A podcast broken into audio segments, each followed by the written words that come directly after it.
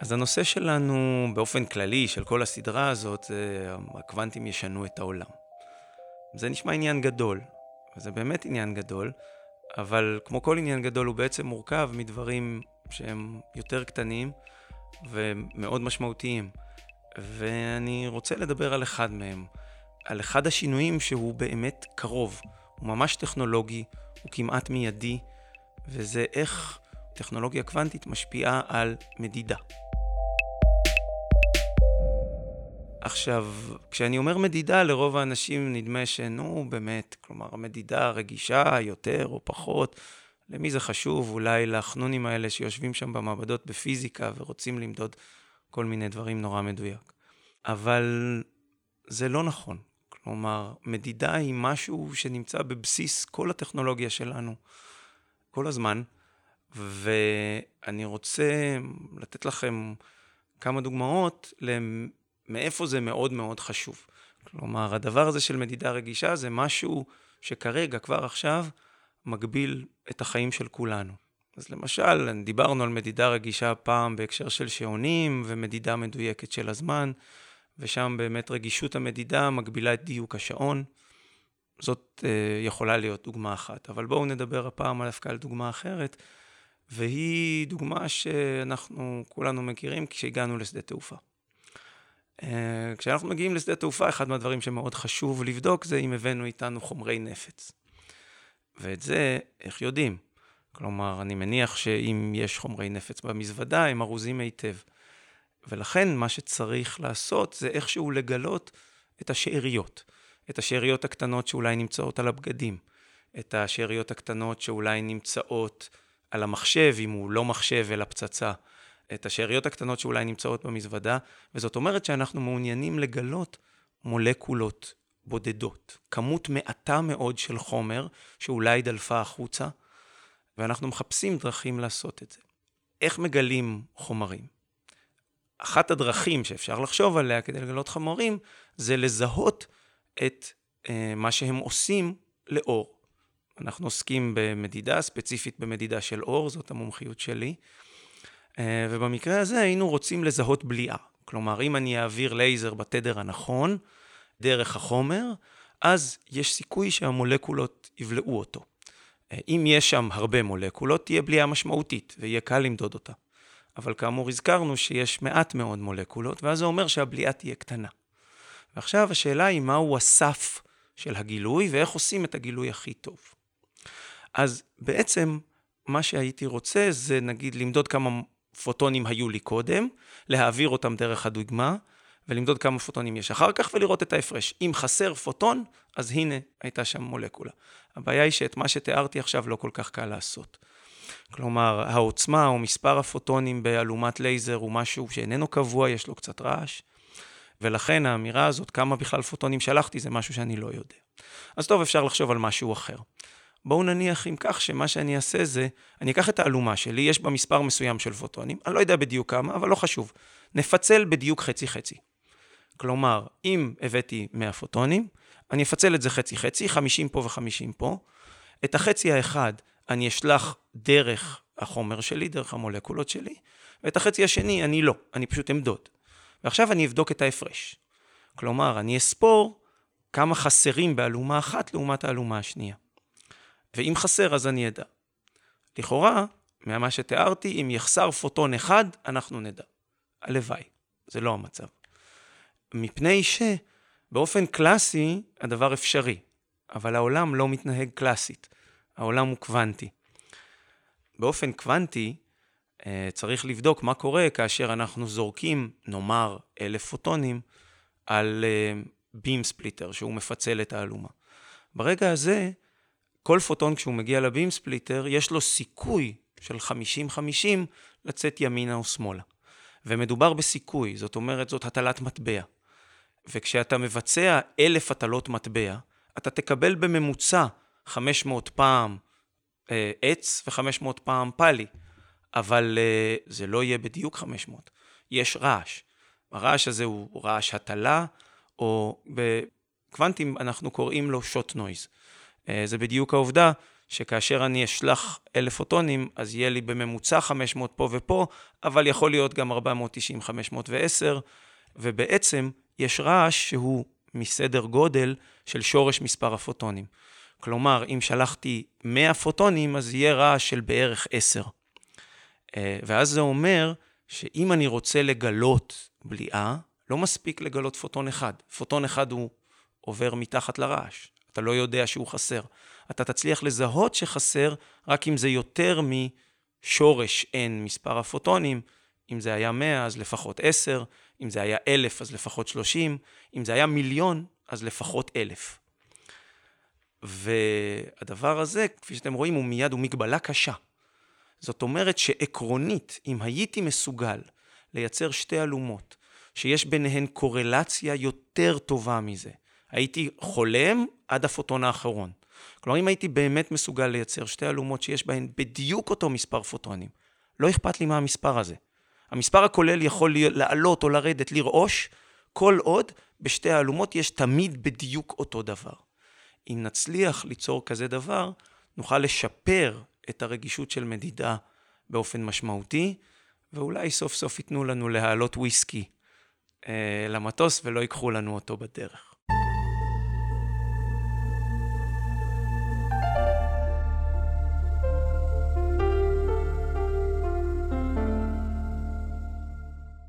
אז הבנו את uh, רעש המדידה הקלאסי. Uh, זה מצחיק שקוראים לו קלאסי, כי הוא בעצם נובע מהאופי הקוונטי של האור.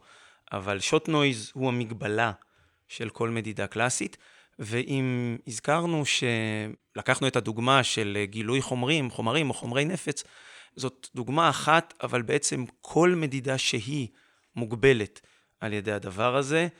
דוגמה אחת נוספת היא הגילוי של גלי גרביטציה. כל מדידה אופטית בסופו של דבר מוגבלת על ידי שוט נויז, והגילוי של גלי גרביטציה מבוסס בדיוק על משהו מאוד דומה. פתיחת סוגריים, 30 שניות על גלי גרביטציה. גלי גרביטציה הם תופעה שאיינשטיין חזה. אנחנו יודעים שהכבידה משפיעה על המרחב זמן. אה, שעון מודד יותר לאט אם הוא יותר קרוב לשדה גרביטציוני, ואם הוא קרוב לחור שחור, אז הוא מודד באופן אינסופי לאט. אבל זאת אומרת שכבידה משנה את המרחב זמן, ועכשיו מה קורה כאשר הכבידה משתנה? כלומר, למשל, אם יש שני חורים שחורים איפשהו ביקום והם התנגשו, והם התאחדו ויצרו חור שחור אחד גדול, זה אומר שהכבידה ביקום משתנתה. גם אם שני כוכבים מקיפים אחד את השני, אז הכבידה מסביבם כל הזמן משתנה. וזה משהו שמתפשט במרחב ונושא איתו אינפורמציה על מה שקרה. אבל זה לא אור, זה שינויים במרחב זמן, והיום, בכמה שנים האחרונות, אנחנו יודעים לגלות את זה. כלומר, אנחנו יודעים לגלות שהמרחב מסביבנו קצת מתכווץ וקצת נמתח כתוצאה מזה שחולפים אותנו גלי גרביטציה, ואת זה בנו לאחרונה מכשיר, בעשרות השנים האחרונות בנו מכשיר שסוף סוף מצליח באמת לעבוד ולמדוד גלים גרביטציוניים, ואם שמעתם על זה שבאמת גילו חורים שחורים מתנגשים, זה קרה באמצעות לייגו, Large Interferometer Gravitational Observatory, שמגלה גלי גרביטציה. וזה רלוונטי לסיפור שלנו, אה, מפני שבלייגו, איך מגלים? רוצים לגלות שינויי אורך קטנטנים, כל כך קטנים שהם יותר קטנים מגודל של פרוטון. כלומר, אלף זרוע באורך של 4 קילומטר, משנה את אורכה באורך שהוא מסדר גודל של הרבה פחות מאטום אחד, ורוצים לגלות את זה. איך? שוב, עושים משהו שתיארנו קודם. לוקחים אלומת אור מאוד חזקה, מפצלים אותה לשתי אלומות, אחת הולכת ימינה, אחת שמאלה, אחת אולי קצת התארכה בגלל גל גרביטציה, כלום, צ'ופצ'יק, והשנייה קצת התכווצה בגלל גל גרביטציה, ועכשיו לוקחים את שתי הקרניים האלו ומפגישים אותן שוב, בפגישה החדשה הן מתאבכות. ואת ההתאבכות הזאת אפשר לגלות. ואת השינויים הקטנים בהתאבכות הזאת אפשר לגלות, וזאת הדרך שבה מגלים גלי גרביטציה. וגם כאן אנחנו מוגבלים על ידי אותה מגבלה בדיוק. המגבלה של שוט נויז בפיצול של אלומה, אה, היא בדיוק המגבלה שמגבילה את לייגו, והיא המגבלה שקובעת את רגישות המינימלית שאפשר למדוד בלייגו. והרגישות המינימלית קובעת אוטומטית את המרחק שבו יש בכלל סיכוי לראות משהו. כששני חורים שחורים מתנגשים, הם עושים משהו ענקי בשמיים, אבל אם הם מאוד רחוקים מאיתנו, מה שמגיע אלינו הוא מאוד מאוד קטן.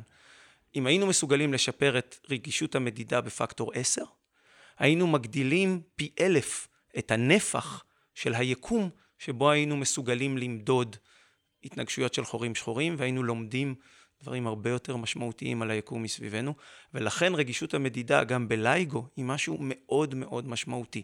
היא קובעת את מה בכלל אנחנו נוכל אה, להרגיש.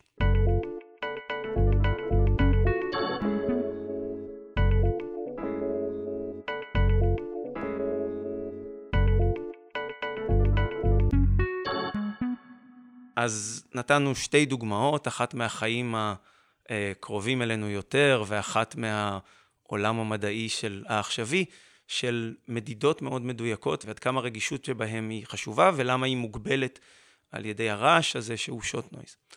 ואז עכשיו צריך לדבר על איך קוונטים מאפשרים בדיוק לעקוף אותו. כי באמצעות קוונטים אפשר לעשות מה שנקרא שזירה. הזכרנו שזירה בעבר, כשדיברנו על תקשורת קוונטית, הזכרנו שזירה כשמדברים על מחשוב קוונטי, מזכירים שזירה, ושזירה היא בדיוק העובדה שיכולות להיות לנו קורלציות שהן מעבר לגבול הקלאסי. כדוגמה, נניח שיש לנו מקור שמייצר לא פוטונים בודדים, אלא זוגות פוטונים. כלומר, על כל פוטון שנשלח ימינה, נשלח אחד שמאלה. אני לא יודע מתי זה קורה, ולכן אם אני אסתכל כמה פוטונים יש בצד ימין, התשובה היא לא יודע. כמה פוטונים יש בצד שמאל אני לא יודע, אבל יש בדיוק אותו דבר. לכן, תהליך כזה הוא תהליך שמייצר, למשל, את מה שממש חיפשנו. הוא מייצר אלומות שבהן מספר הפוטונים הוא בדיוק אותו דבר. ואם עכשיו אני אהיה מסוגל למדוד את ההפרש באופן מדויק, אז אני אהיה מסוגל לגלות שפוטון אחד חסר, באמת ברמת הפוטון הבודד, וזאת ההבטחה. כלומר, בקוונטים אפשר להביס את שוט נויז, ועקרונית אפשר להביס אותו עד הפוטון האחרון. וצריך להבין שלהביס עד הפוטון האחרון יש לזה הרבה מאוד ערך. כלומר, אם יש ארבעה פוטונים, אז ההבדל בין שורש ארבע לארבע זה לא הבדל כזה גדול. אבל ההבדל בין שורש מיליון למיליון הוא הבדל גדול. זה הבדל בין אלף למיליון. זה הבדל בין דיוק של אלפית לדיוק של מיליונית. וזאת ההבטחה הקוונטית. כלומר, במיוחד היא חשובה כאשר אנחנו מבצעים מדידות עם מספר גדול של פוטונים. אז כאן גם אפשר להבין את האתגר. כי האתגר אומר, א', לייצר מקורות שיש בהם קורלציה קוונטית טובה. ראשית, היא צריכה להיות טובה יותר משוט נויז. ככל שהיא תהיה טובה יותר משוט נויז, כן תשתפר יכולתנו למדוד. ואם היא תהיה טובה באמת באופן אידיאלי עד הפוטון האחרון, אפשר יהיה להרוויח פקטור מאוד משמעותי בדיוק במדידה. והדבר השני הוא, כשיש לנו מקורות כאלו, היכולת למדוד בדיוק. וגם כאן יש אתגר. כי אמ, כאמור, לספור ארבעה פוטונים ולדייק בספירה זה אולי לא כל כך קשה. אבל לספור מיליון או מיליארד, או בעצם אם אנחנו מדברים על ואט של אור, אחד ואט של אור זה 10 בחזקת 19 פוטונים בשנייה. לספור 10 בחזקת 19 פעם בשנייה ולא לטעות אפילו פעם אחת, זה לא דבר כל כך פשוט. אז האתגר הוא, א', לייצר מקורות טובים כאלו, זה אחד מהדברים שאנחנו עושים במעבדה, אה, לייצר מקורות של זוגות פוטונים אה, שזורים, שיש ביניהם קורלציה, כמו שתיארנו. והדבר השני הוא לפתח שיטות שיאפשרו לנצל את זה באופן יעיל. הדבר הכי פשוט שאפשר לעשות זה באמת לשים איזשהו דיטקטור שסופר פוטונים בצד אחד, ודיטקטור שסופר פוטונים בצד השני. זה סופר מיליון, ההוא סופר מיליון, ורואים את ההפרש ביניהם. אבל כפי שאמרתי, הדבר הזה הוא קשה, כי אסור לאבד אפילו פוטון אחד בדרך. כלומר, אסור להתבלבל בספירה, ואני לא מכיר הרבה אנשים שסופרים עד מיליון בלי להתבלבל. אבל שימו לב שמה שחשוב זה לא בדיוק המספר. המיליון הזה איננו חשוב. מה שחשוב זה ההפרש, כמה חסר באלומה אחת לעומת האלומה השנייה. כלומר, הייתי בעצם רוצה מכשיר שלא מעניין אותו כמה פוטונים יש, הוא רק בודק את ההפרש. וגם זה משהו שאפשר לפתח שיטות מדידה כדי לבדוק, וגם זה משהו שאנחנו עובדים עליו. כלומר, האתגר בטכנולוגיה קוונטית הוא מקורות שמייצרים שזירה טובה במספרים גדולים של פוטונים, ושיטות מדידה שמאפשרות לנצל את זה גם כן באמת במספרים גדולים, כדי להצליח באמת ולהביא את זה אל הגלאי בשדה התעופה, כדי שסוף סוף יאפשרו לנו להביא את הוויסקי איתנו אה, למטוס.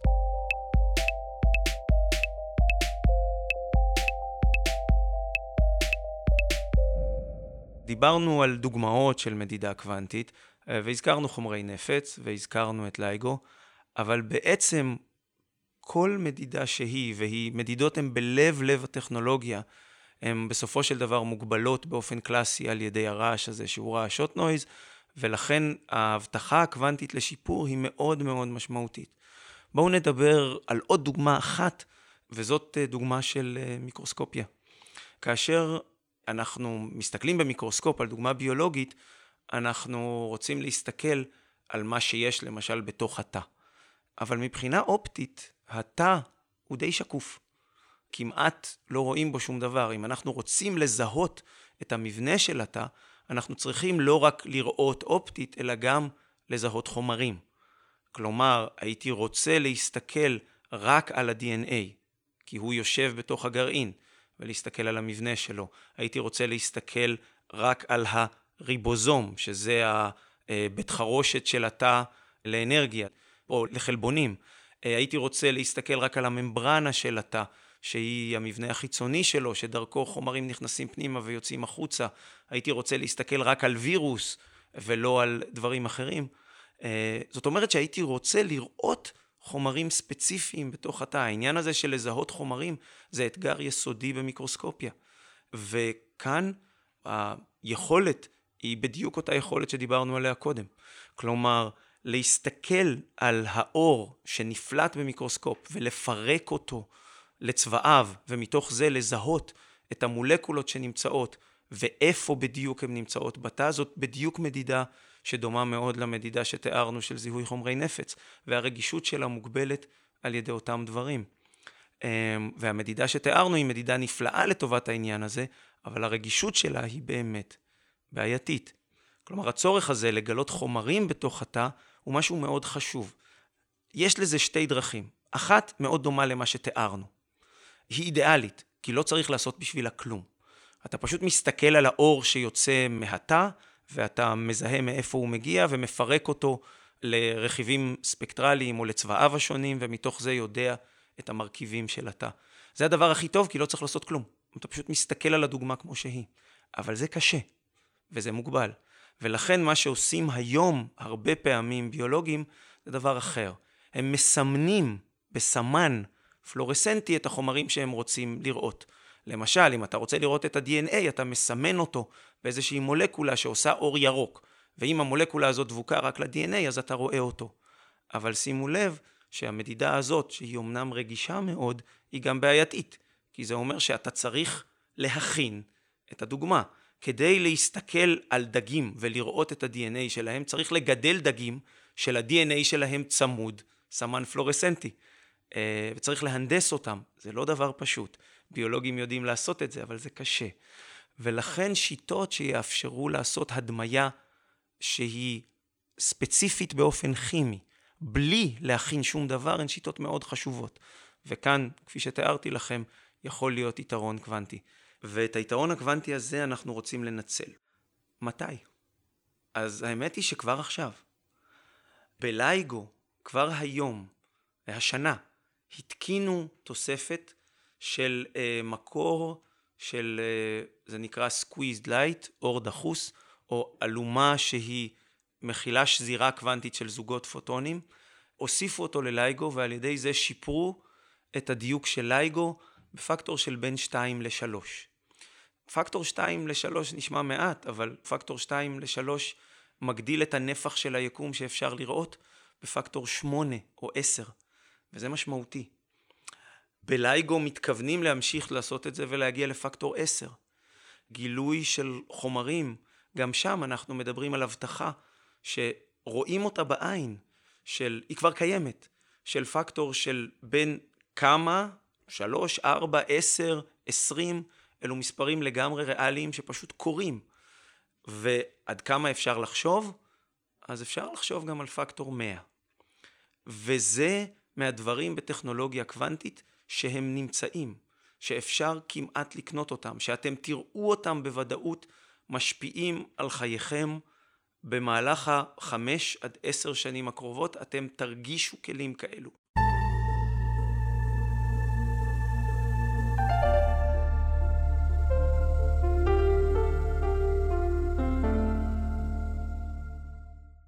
שזירה קוונטית היא הכלי הטכנולוגי שפותח לנו דרכים חדשות. בכל מה שדיברנו עד עכשיו עסקנו במדידה, וזה באמת דרכים חדשות קרובות. מדידה קוונטית כאמור תהיה בחמש עד עשר שנים הקרובות, תקשורת קוונטית יש אפילו כבר עכשיו. הגביע הקדוש של שזירה קוונטית הוא מחשוב קוונטי. במחשוב קוונטי משתמשים בשזירה קוונטית לא של שתיים, אלא של הרבה יותר חלקיקים והרבה יותר אלומות. זה גם לא בדיוק אור, זה בדרך כלל גם חומר, אבל גם שם השזירה הקוונטית היא המשאב הגדול שבו משתמשים כדי לבנות מחשבים שמסוגלים לעשות דברים שהמחשב הקלאסי לא מסוגל אפילו באופן עקרוני, וזה הגביע הקדוש של טכנולוגיה קוונטית, הוא גביע גדול, אבל הוא גם גביע רחוק. אה, וזה באמת האתגר הגדול של טכנולוגיה קוונטית, והוא עוד לפנינו, יש לאן לשאוף.